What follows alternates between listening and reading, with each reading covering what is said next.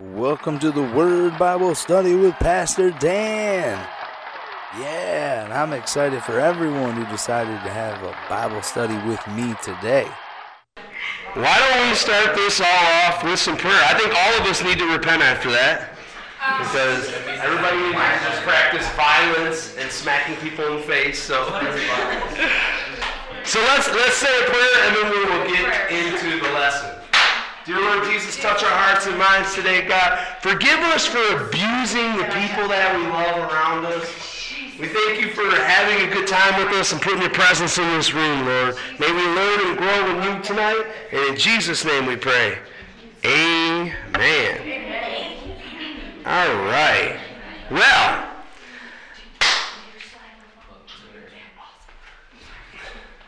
we got tore up burrito wrap laying around. This is a, this is a good service. So, I thought I would talk to you guys a little bit about some fundamentals. Since I am new up here, I figured we should touch on some basic principles. So tonight we're going to be talking about repentance. How many people know think they have a good idea of what repentance is? Couple? All right. Okay, good. We're going to work on it. We're going to work on it. And I'm going to start with a little story. When I was a kid, I was the best kid ever. I was a complete angel. I never, hey, never did anything ever wrong. No, I'm just kidding. I was, I was a little bit of a handful, and now I've got a couple handfuls at home paying me back for all of it.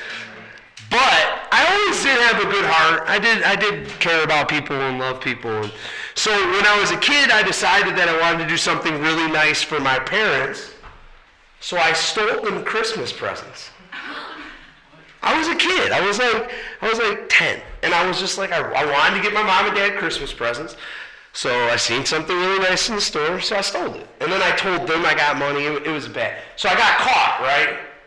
And then my mom, like, I actually, like, I ratted on my brother, and then he told on me and was like, well, he stole your guys' Christmas presents. and my mom was like, what?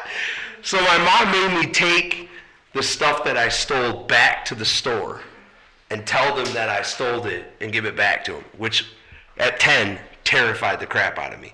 I had to go in there and be like, yeah, I stole this, I'm a thief. And it was at like a Myers gas station, so I was like, they were like, you're not, you're not allowed to come back and steal again. So yeah, it was, it was a very uh, traumatic situation. And then afterwards, I decided that maybe I shouldn't be a thief. There's other things I could be in life, and thief was not one of them. So I decided that I, I wouldn't steal anymore. And, I, and I've done well for that the rest of my life now because I had that experience and I had to face the music and I had to do all that. Where in this story do we see repentance? I started thinking about that today and I'm like, where in that story do we find repentance? Anybody want to guess? What did you say? I, I just said it randomly, but uh, What? The stealing part was repentance? well, you get karma for it. I don't. Getting caught for it is a repentance? I'm glad. These were the questions I was hoping people would when you went back and told them that you stole when I went back and told them. So was it when I got caught stealing that was repentance? Was it when I went back and brought back the stuff? What, what were you going to say? That it was when you put it back. When I put it back? That's a good. That's a good guess. What? when you decided you want, didn't want to steal anymore. Ah, somebody knows about repentance. So when I got caught, that's not technically repentance, though, right? If you do something wrong and all of a sudden you get a feeling inside like what I did is wrong, that's not what true repentance is. That's conviction or condemnation if you go the wrong way with it. But that's letting you know that you've done something wrong. When I took it back, technically wasn't repentance either. It was penance. It was me paying for what I had done and trying to right the wrong. But it wasn't technically repentance. So let's go to the Word of God and see what God says about repentance. Matthew 4 and 17 says, From then on, Jesus began to preach repentance. Repent from your sins and turn to God, for the kingdom of heaven is near. So, we clearly see in the Bible that repentance is a big deal. It's like the first thing Jesus taught. Before he went out and told people how to do things better, he taught about repentance. Before he talked about being meek and humble, he talked about repentance. Before he started baptizing people and picking disciples and apostles and dying for your sins and dumping out the Holy Ghost and starting the church, which is his body, before he did all of that, the first thing he did was teach repentance. Because repentance is the first step towards God. And we know in the Bible, David was a man after God's own heart. And one of the reasons why I believe that David was a man after God's own heart is because David understood repentance. Unlike a lot of people did. We all know David did some bad things, right? Everybody got, you guys know the story of David, right? Did some terrible things. Took another man's wife, killed a man, did some crazy stuff like that. And there was a consequence because of what he did. Does anybody remember that? The consequence for when, it, when, when the whole Bathsheba thing went down, Nathaniel the prophet came in and pointed his finger in his face and said, You're the man. So David immediately started to repent and pray to God. And the priest told him, Your son's going to die because of what you did. So David fasted and prayed for his son, and he wanted to try and make a penance for what had happened. But in the end, his son died. And then David got up and put his clothes on, went back to work, and everybody was like, wow, I can't believe you're taking it this way when you were about to freak out when you thought your kid was going to die. And he was like, I understand that I can't bring my son back to life, but I'll go to him one day. And he understood that that was the consequence of his actions. But he also stood, understood repentance because he repented to God and then he moved on with, his, with what he was doing for God. He moved on in the kingdom. He, he still became a great king. He still set the nation up to, to worship God the way he deserved to be worshiped. So we see that David made flaws, but then he accounted for his flaws, but then he also picked himself up and moved on after those flaws. He didn't live in that state of dirtiness and, oh my God, I'm not good enough. And then he pins us an amazing psalm where he really shows the heart of repentance. So we're going to take a look at that in Psalms 51. Have mercy on me, O God, because of your unfailing love. Because of your great compassion, blot out the stains of my sins. So he starts off by acknowledging that repentance is an act of mercy upon God. Not only the forgiveness of sins. But the fact that God puts it in your heart to acknowledge that something's wrong, the fact that God puts it in your heart to want to turn from that, and it is God who changes our life. So it comes through the mercy of God because of his unfailing love. Purify me from my sins, for I recognize my rebellion. It haunts me day and night. Against you and you alone have I sinned.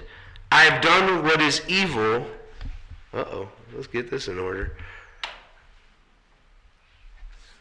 I have done what is evil in your sight.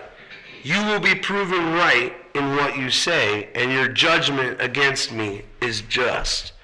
For I was born a sinner. Yes, from the moment my mother conceived me. But you desire honesty from the womb, teaching me wisdom even there. Purify me from my sins, and I will be clean. Wash me, and I will be whiter than snow. Oh, give me back my joy again. Now, you guys are younger, and you guys have been part of this body in the church, and honestly, the more I'm getting to know you guys, the more I realize that you guys are some good kids. Like when I was a teenager, your guys' age, I don't want to talk about it. It's under the blood. Thank God it's under the blood.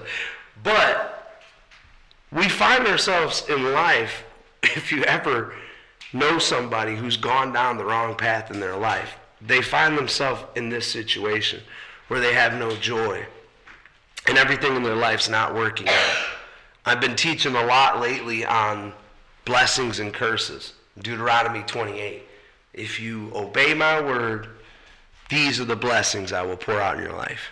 If you don't obey my word, these are the curses that I will dump out in your life.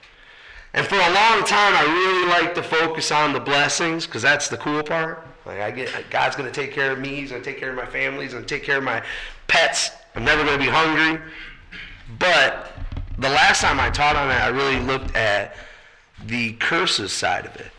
And the more I read through the curses, the more I realized that I see this in my friends' lives who don't know God and don't serve God. The turmoil, the fighting, the, the wife who doesn't care about her kids and doesn't care about her husband, the husband who doesn't care about his family and he cares about only himself and he's to please himself only. And you, you see how these are curses throughout the Bible. And this is what he's talking about here, where he says that he's broken and that his joy is gone. But now let me rejoice. Don't keep looking at my sins, but remove the stain of my guilt. Create in me a clean heart, O God. Renew a loyal spirit within me. Do not banish me from your presence, and don't take your Holy Spirit from me. Restore to me the joy of your salvation, and make me willing to obey you. That is a beautiful prayer. That is what repentance is really all about. It's not really just simply saying, I'm sorry. It's not just confessing. But it is making a determination in your mind that I'm not going to live the way the world lives. I'm going to live the way pleases God.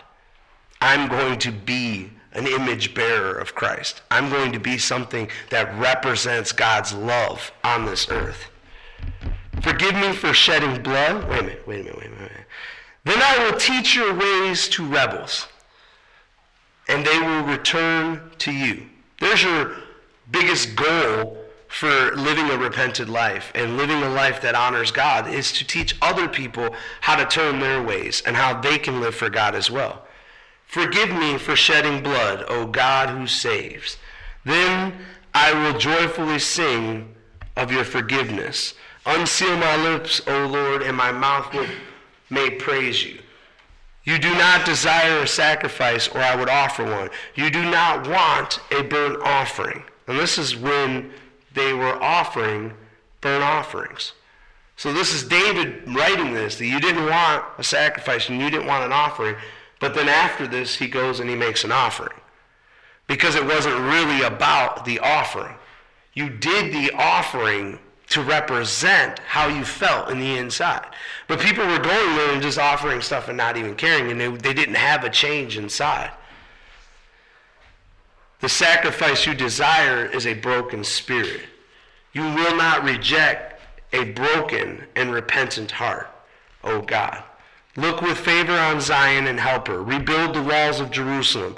Then you will be pleased with sacrifice and offerings in the right spirit, with burnt offerings and whole burnt offerings. Then bulls will again be sacrificed on your altar. So, this whole poem, psalm that David wrote, gives us an example and a representation of repentance. Not simply just saying, I'm sorry, not simply getting caught doing something wrong, but having it in your heart to change the way you live, acknowledging what is right and wrong in your life. We know that if we turn in our Bible to Jeremiah 31 and 33, he says, A different time is coming, a new covenant. No longer like the old one where I'm going to write it in stone and on tablets, but now I'm going to write my laws in your heart. You'll know me, I'll be your God, and you will be my people. So we have God's laws written in our hearts today. We know when something is right or something is wrong. That burrito smacking game was wrong. I didn't need it written down in the commandment. That was crazy, guys. But it's up to me to make the decision in my life to turn from those things that I feel are wrong and make a dedication to God. So let's go to Luke 3. You can read it behind me. You guys don't have to go to anything. Isn't that nice? Then John went from place to place on both sides of the Jordan River, preaching that people should be baptized to show that they had repented of their sins and turned to God to be forgiven. And who is this guy? Anybody know who this guy is? John? Going around baptizing people? John the Baptist. Anybody know what Jesus said about John the Baptist? Ooh, what? What? That he was like, he kind of had Elijah's spirit. Yes, the Bible does say he had the spirit of Elijah on him. We were actually, we might get to that here. But he talked about how he, he was sent to make way for the Messiah. But what did Jesus specifically say about John the Baptist? Yeah. Wait, no. But, but that was what John the Baptist. I had what John the Baptist said about himself Yeah, but Jesus said something very specific about him. Jesus said that there were none greater than John the Baptist. He said John the Baptist was the greatest man that had walked the face of the earth at that time. Jesus said that for a very big reason. John the Baptist made the way, whoa, for Jesus.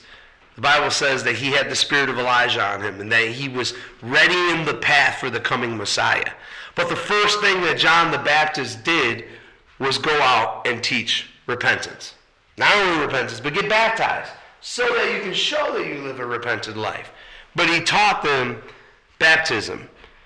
It, you, it, it was getting right there. You, you reading my notes right before I got to him. Isaiah had spoken of John when he said, He is the voice shouting in the wilderness, Prepare the way for the Lord's coming. Clear the road for him. The valleys will be filled, the mountains and hills will be leveled. The curves will be straightened, and the rough places made smooth. And then all the people will see the salvation sent from God. What did John the Baptist do, guys? He wasn't a construction worker. I don't remember him out there actually changing the roads. But what did he do? He sat in the wilderness, remember? Yeah. What, what, did, what did he do? Um, he always put God first, and he paved the way for the Lord so well. Right. He showed everybody, he showed all of the people who were following him that Jesus is the Messiah, and Very to follow well. him.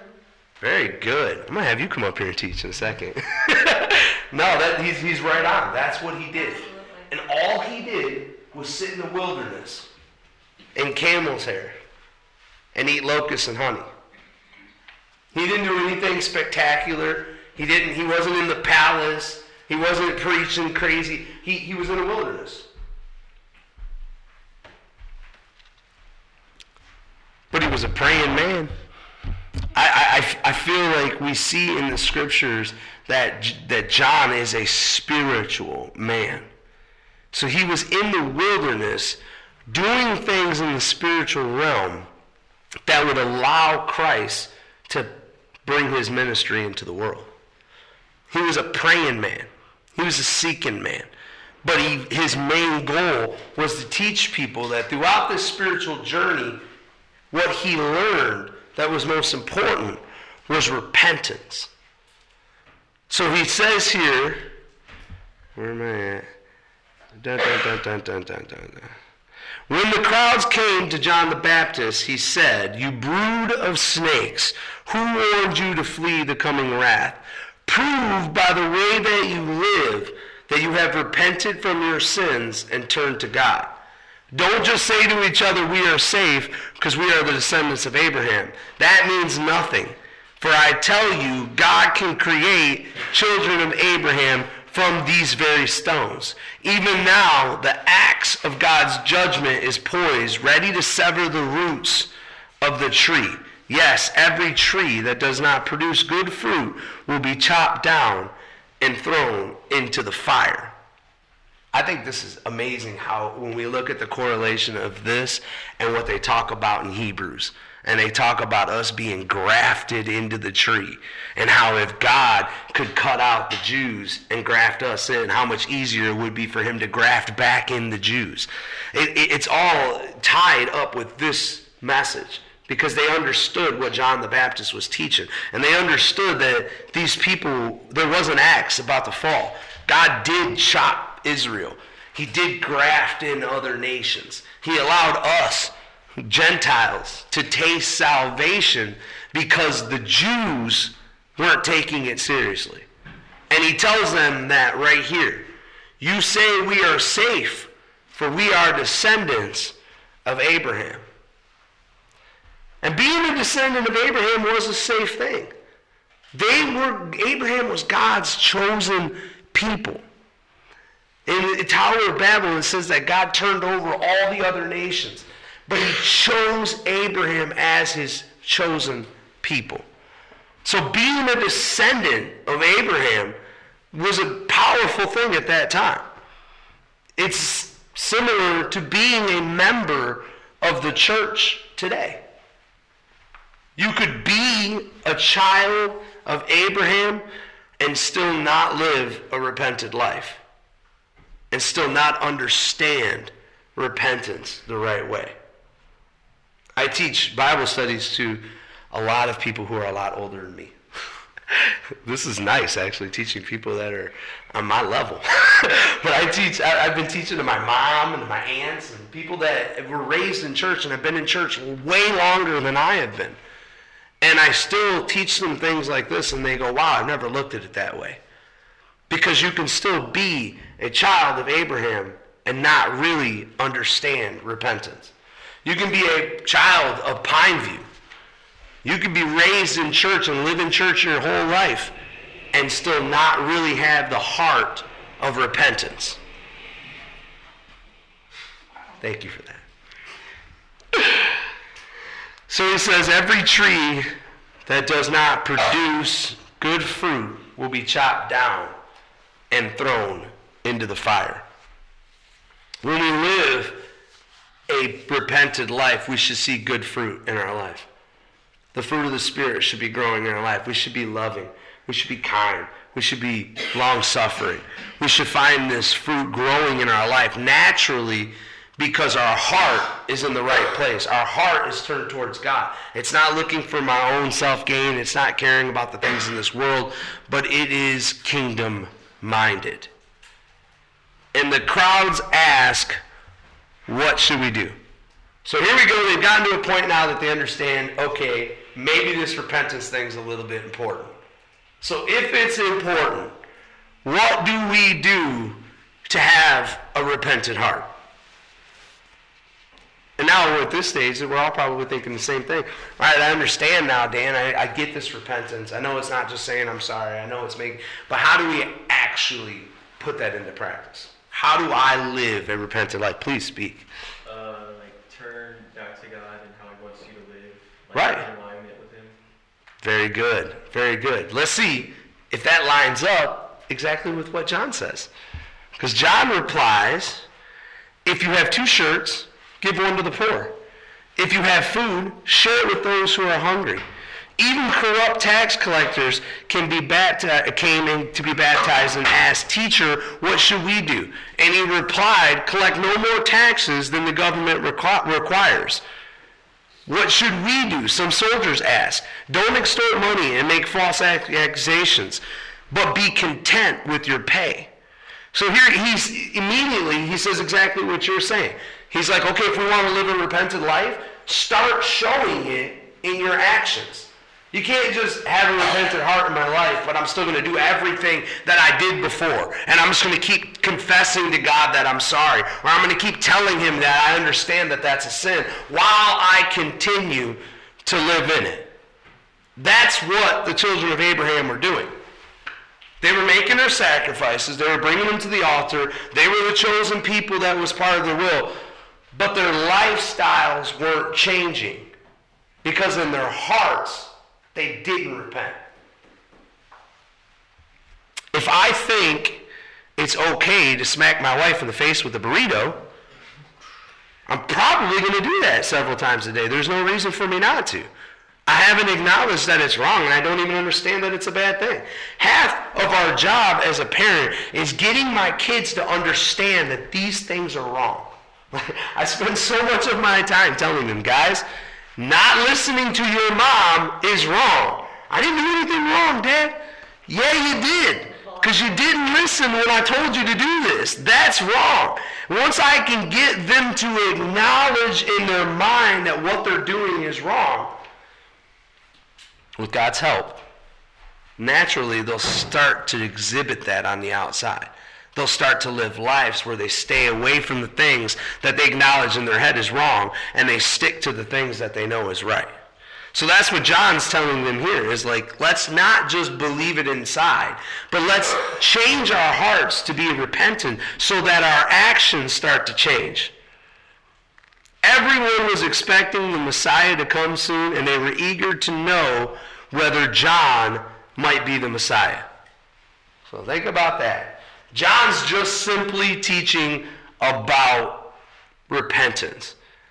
But his message is so powerful that people don't really know for sure if he's not the Messiah. He's not, he, he, he's not filling people with the Holy Ghost. He's not raising the, the dead. He's not healing the sick and opening blind eyes. He's not doing any of that. He's simply telling people how to fix their lives. But through this message of repentance, it's changing so many people's lives that they start wondering is this guy the Messiah? And it's the same in your guys' life today. If you guys start teaching the message of repentance to your friends around you, hey, buddy, don't take that if I'm in the store with you because that's wrong. You're actually showing them the same thing that John the Baptist was showing these people.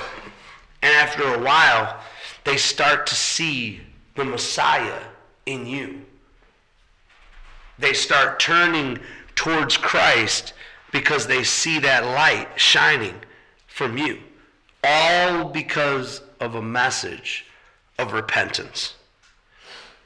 I'm all about loving people. I'm all about accepting people. I don't kick people out for anything. I, have had people in my life that were open Satanists, and I still love and accept them. Hey, God loves you. I got to love you too. But at the same time, that does not mean that I can't teach a message of repentance. Not even to the point where I'm stopping them, but my life is an example. There were several times where people would do things like, hey, I'm not doing that. I'm not going that route because I've got a heart of repentance, and I'm going to focus on making my Lord and Savior happy. But through that example, people will see the Messiah in you. So John answered their question by saying, I baptize you with water. But someone is coming soon who is greater than I am, so much greater that I am not even worthy to be his slave and untie the straps of his sandals. He will baptize you with the Holy Spirit and with fire. He is ready to separate the chaff from the wheat with his winnowing fork. And he will clean up the threshing area, gathering the wheat into his barn, but burning the chaff with never ending fire. John used many such warnings as he announced the good news to the people. John also publicly criticized Herod Antipas, the ruler of Galilee, who married Herodias, his brother's wife and for many other wrongs he had done. So here he is standing before a king and his friend, someone who looked up to him and someone that loved him. In the beginning, Herod actually looked up to John the Baptist. He, he wanted to hear his message, he wanted to, to understand about God. And even though he was a king and he had the right to put him to death, John the Baptist still was like, look, it is wrong that you took your brother's wife and made her your own. I know you're a king and I know you can kill me and I know that you have that power, but I have to speak a message of repentance in your life. So Herod put John in prison, adding this sin to his many others. And if you know the story, John the Baptist gets beheaded in prison. And right before that, he sends Jesus a message saying, Are you really the Messiah? Because he found himself in a place where God used him to change a nation. And even though it was at his own expense, and he paid the price, and he had to get his head cut off for all this, it changed and opened the way for Christ's ministry. And later we see Jesus in the same fate. We see Jesus paying the price for everybody else and giving his life for the ministry. And it doesn't make sense to some of us. Jesus understood. He was like, not my will, thy will be done. I get it. Me and my Father are one. I understand all this. But John was a man like us. He was a normal human being like us who didn't get it. Who was like, God, I'm going to die after all this? But that's why Jesus said he's the greatest in the kingdom. He's like, you guys don't understand. John the Baptist, man, that's, that's a good guy. He's out in the wilderness doing my work. And then later on, Mark 1 14 tells us, after John was arrested, Jesus went into Galilee where he preached God's good news. The time promised by God has come at last, he announced. The kingdom of God is near. Repent of your sins and believe the good news. Repentance gets a little, little deep when we, when we get into it, thinking about it and knowing that we've done wrong and turning from wrong. But God taught the good news. And from repentance comes the good news. Through our acts of repentance, we are, we are ushered into God's presence. We become one with God. He washes us clean. He makes us his own. He changes us because we've made that turn towards him. About that time, Jesus was informed that Pilate had murdered some people from Galilee and they were offering sacrifices at the temple. This is Luke 13. Do you think these Galileans were worse sinners than all the other people from Galilee? Jesus asked. Is that why they suffered? Did they suffer because they were worse than everybody else? They're all bad over there. They're all Galileans. Not at all. You will perish too unless you repent from your sins and turn to God. And what about the 18 people who died when the Tower of Siloam fell on them? Were they worse sinners? Were there worse sinners in Jerusalem? Were they the worst sinners in Jerusalem? Let me get my reading in order first. No, I tell you again that unless you repent, you will perish too. So it's not the fact that somebody was worse than, than we are. It's not the fact that other people are bad and we're good. It has nothing to do with that, but it had to do with repentance. We're all bad. We're all equal. We're all the same that were born into sin. But the acts of repentance are what set some people apart from destruction, and it's what allowed some people to walk right into destruction because they didn't practice repentance in their life.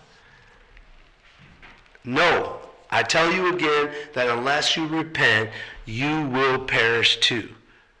Then Jesus told them a story about a man who planted, planted a fig tree in the garden and came again and again to see if there were any fruit on it, but he was disappointed. So here's Jesus. He's like, I'm going to tell you a story about repentance here. A man planted a fig tree in the garden, and there was no fruit on it, and he was disappointed. And finally, he said to his gardener, I've waited three years, and there hasn't been a single fig. Cut it down. It's just taking up space in the garden. And the gardener answered, Sir, give it one more chance. Leave it another year, and I will give it special attention and plenty of fertilizer. If we get figs next year, fine. If not, then cut it down. This is the story that Jesus gives them to represent repentance. Jesus can be a little hard to understand sometimes. We're, we're supposed to be talking about repentance, which is me making a decision in my head to turn. But all he gives them here is a story about a gardener and a fig tree that don't produce fruit. And we know that his story echoes the story that John the Baptist just taught about bearing fruit. And if you don't bear fruit, you'll be chopped down and no longer part of the kingdom. So we see this correlation here. But how does this story make sense when it comes to repentance? We see the one side of repentance where it is up to me to acknowledge sin and in my heart to turn away from it. And then I want, but I want to see the effects of that in my life. I want to see the fruit of that in my life. But according to this story, the fig tree had nothing to do with that. So we know John the Baptist taught that it is our job to repent, that we should repent. We should acknowledge what sin is, and we, we hear from David's psalm that repentance happens in our heart. It's turning away in our heart. But we know that it should bear fruit in our life. And here Jesus tells us the story of it. And he says, it's not bearing fruit, we're going to cut it down. But then the gardener comes and says, give me a minute. Let me work on the fruit side. Let me work on making his life better. This tree's made the decision to change his life. This tree's made the right call and he understands what life is, but the tree can't just grow itself and the tree can't just produce fruit itself. The tree still needs the gardener. So we can make the decision to live a repentant life, but we can't truly experience repentance without a gardener. I thought this was really cool in the Bible. I noticed this. But John 20, verse 15, the, the women are coming to the tomb to see Jesus' body after he just died. He just shed his blood, so he covered all of our sins, so we could really live a life of repentance. Because we haven't been able to do that up until now. We've only rolled our sin forward. But now, he paid everything, and they're going to his tomb to find them. And she turned to leave and saw someone standing there. It was Jesus, but she didn't recognize him. Dear woman, why are you crying? Jesus asked. Who are you looking for? She's crying. She, she knows that things aren't right, that her Savior's gone. She's looking for the answer. Even though she's in the right place, she's made the right decisions, she's turned, she's got it in her heart, but she's still looking for somebody. She thought that Jesus was the gardener. Sir, she said, if you have taken him away, tell me where you have put him, and I will go and get him. And Mary, Jesus said, she turned to him and cried out, Rabboni, which in Hebrew means teacher. She turns around and she sees, and she thinks he's the gardener. We're going to wrap this up today. But I want you guys to realize that Jesus is still the gardener. It's our job to make a decision in our heart, to acknowledge what is wrong in our lives, and to try and make our lives for the better. But we can't leave out the gardener. Jesus is the one who's going to produce fruit in our life. Jesus is the one who's going to help us make these right decisions in our life. Because even though I may acknowledge that something is sin, and I know in my heart that I don't want to do it, it's just like Romans 6 when Paul wrote about, even though I don't want to do what is wrong, I do it anyways. When I see that something's wrong and I try to do what's right, I do bad instead. And we find ourselves in that position today. God calls us to have a repentant heart to live a lifestyle that, that shows that we're repentant. But we need the gardener in order for that to happen. I need God to come alongside of me and help me make the right decisions. I can have the right heart, but I need his help as well. So, repentance is definitely the act of never sinning again from the beginning of that story.